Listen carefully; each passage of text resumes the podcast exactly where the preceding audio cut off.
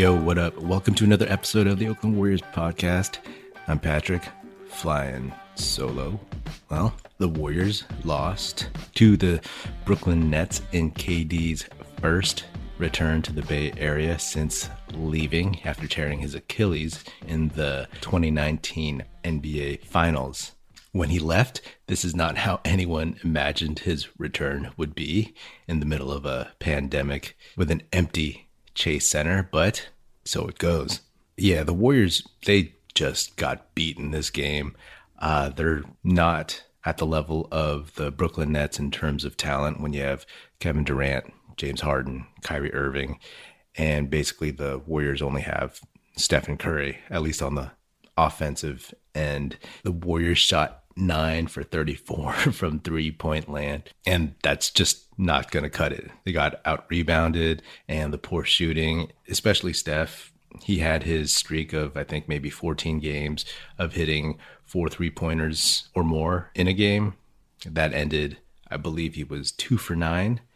If you don't have Steph, you're not going to win if you don't have him hitting at a really, really, really solid MVP level. Basically, it was one star versus three.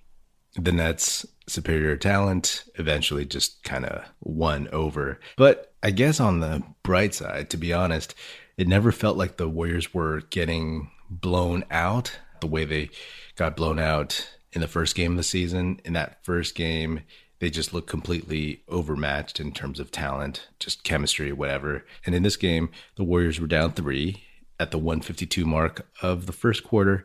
It was 29 26. And then the Warriors just started missing shots. The Nets started hitting shots. And then they ended the quarter down by nine. And it just kind of kept going from there. So you could say that the Warriors have made strides, but they're not good enough to keep up. They just kept fading and fading and fading. Whereas in the first game, they just were blown out from the outset. This one felt like, again, they just didn't have their A game and they had to bring their A game to compete.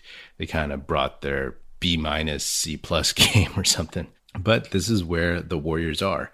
They are one of those teams with a singular star. And if he doesn't play at, at an optimum level, you just are not going to win the game. That's basically it. That's what happened. But beyond that, hey, there were some good things. Let's all be happy that Draymond Green, after he went down with that knee problem, that he came back in the second half. He started the second half. He said the knee locked up. I guess that's something that happens to him relatively often. I don't know the medical technical term for a locked up knee, but hey, he came back. He says he's going to play and he's going to keep playing. So there, I'll be honest. Like when he went down, I was like, whoa, is that the season? I actually had visions, and not that I wanted Draymond to be hurt for the season, definitely not. But I was like, well, let me look on the bright side. I started thinking about, oh, Cade Cunningham, or can James Wiseman and Evan Mobley play next to each other as two really, really young seven footers? So, yeah, I mean, that's where my mind went. It's funny, like after the game, I'm assuming like the environment of this vast empty chase center like you know no one's there and so there's no pressure of a crowd like screaming at you and yelling at you and i don't know if it feels like more intimate for the players or whatever but after the game when KD went over to the Warriors bench and said what's up to Klay and Steph and Draymond and all the other folks he knew. I wonder like if this were a regular game in the sense that there were fans, if that all would have happened behind the scenes, you know, like in the locker room or or away from the crowds. But you know, it was cool to see, and maybe it was kind of more of a uh, behind the scenes view of how these guys react to each other and like you know say what's up and uh, dap each other up and catch up and all that jazz. After all, like the perceived drama and hyped up drama, which was just clearly overblown to a large extent. It's good to see that people have moved on and I'm super happy for uh, KD to see that he's back to who he was before. I've said this from the very, very start of this season that if it's not going to be the Warriors to win the NBA Finals, I want the New Jersey, I want the Brooklyn Nets. And I still want the Brooklyn Nets, even if they have James Harden. And yes, my disdain for longtime Warrior enemies, James Harden and Kyrie Irving, is definitely supplanted by my appreciation for Kevin Durant and my desire to see him achieve something with the new team. Like the dude is just a good dude, right? All the chatter all the you know piss and vinegar all the vitriol that you hear on twitter or that you hear from talking head pundits you know on tv trying to get ratings all that jazz whatever man KD seems like a good dude, and he came to the Warriors to try something new. Spent three years, helped give us two championships, gave us his Achilles, and then decided to move on. How can you be mad at that? If you love the fact that he left OKC to come to Golden State, how can you be mad that he left Golden State to go to the Nets? It just don't make sense. James Harden, he didn't shoot as much, and the dude had 16 assists I'm like, wow, I had no idea. It didn't really feel like it. And it's crazy though, because at the end of the game, he busted out a few of his tricks. You know, he got in his bag and did a couple step back threes. And I'm like, ah, yeah, that guy. The fact that he just has that and he didn't even pull it out until the very end of the game or just sporadically throughout if they wanted to, they could have thoroughly drubbed this Warriors team that was having such a bad shooting night. But man, I wish, I wish uh, fans were there. I mean, everybody does, I'm sure, just because like KD and then two of the Warriors' greatest enemies during the dynasty, that would have been pretty intense. I mean, that would have been goddamn awesome to see. You're listening to the Oakland Warriors podcast. Do you know Oakland Warriors is a website too? OaklandWarriors.com offers a collection of Warriors t shirts that are comfy, classy, and cool. Fit for a real Warriors fan like you. Forget basic tees and boring designs. With Oakland Warriors, you can show your team pride with those in the know. I have a shirt from OaklandWarriors.com. It's comfy and soft, and it reps the dubs in a low key, fun way. Don't believe me? Check out OaklandWarriors.com and use the code PODCAST at checkout for a 10% discount.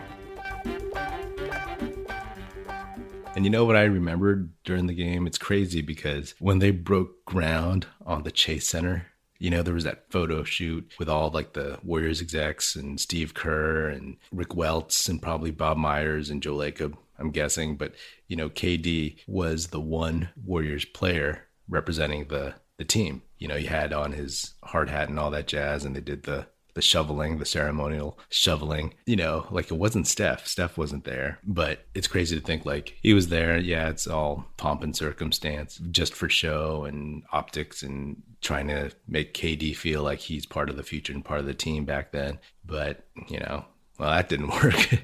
he left anyway.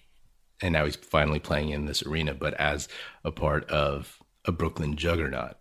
He said after the game that he talks to Klay Thompson pretty often, and that makes me feel good because KD looks pretty good after his Achilles, and we're all hoping that Klay comes back the same way.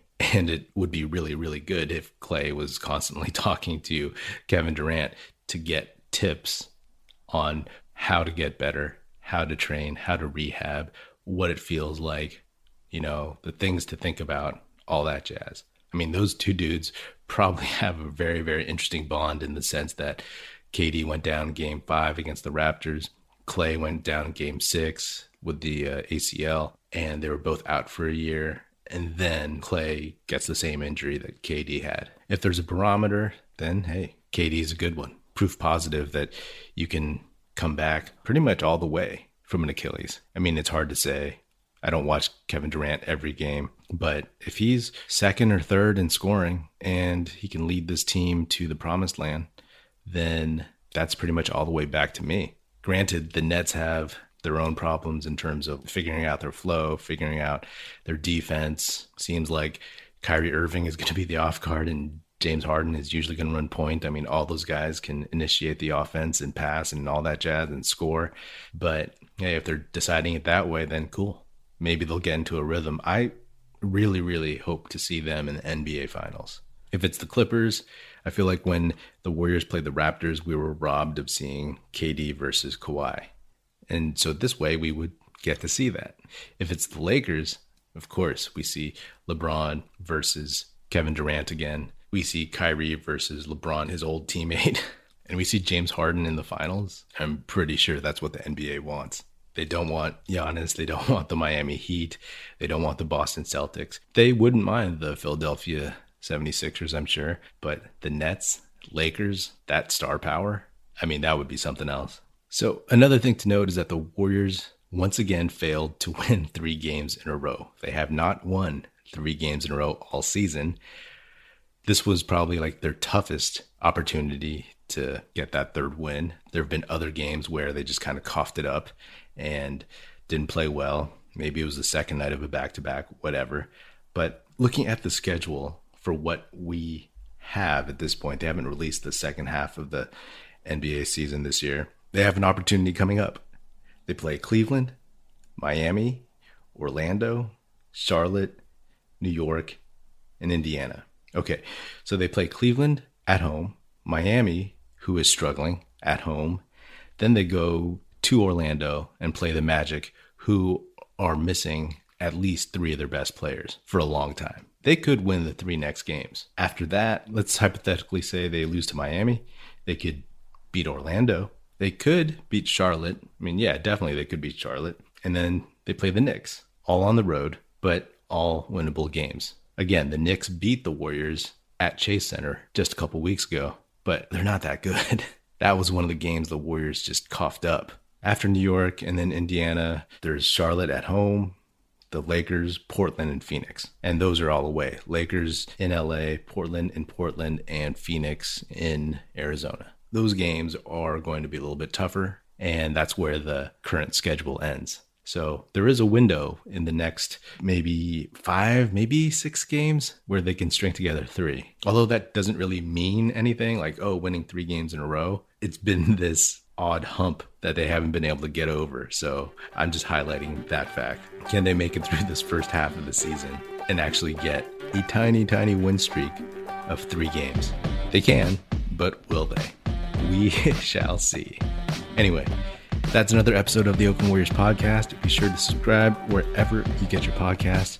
Feel free to hit me up on Twitter at Patrick Epino, E-P-I-N-O, or at Oakland Warriors. Check us out at oaklandwarriors.com. And be sure to share this podcast with your fellow Warrior fan friends.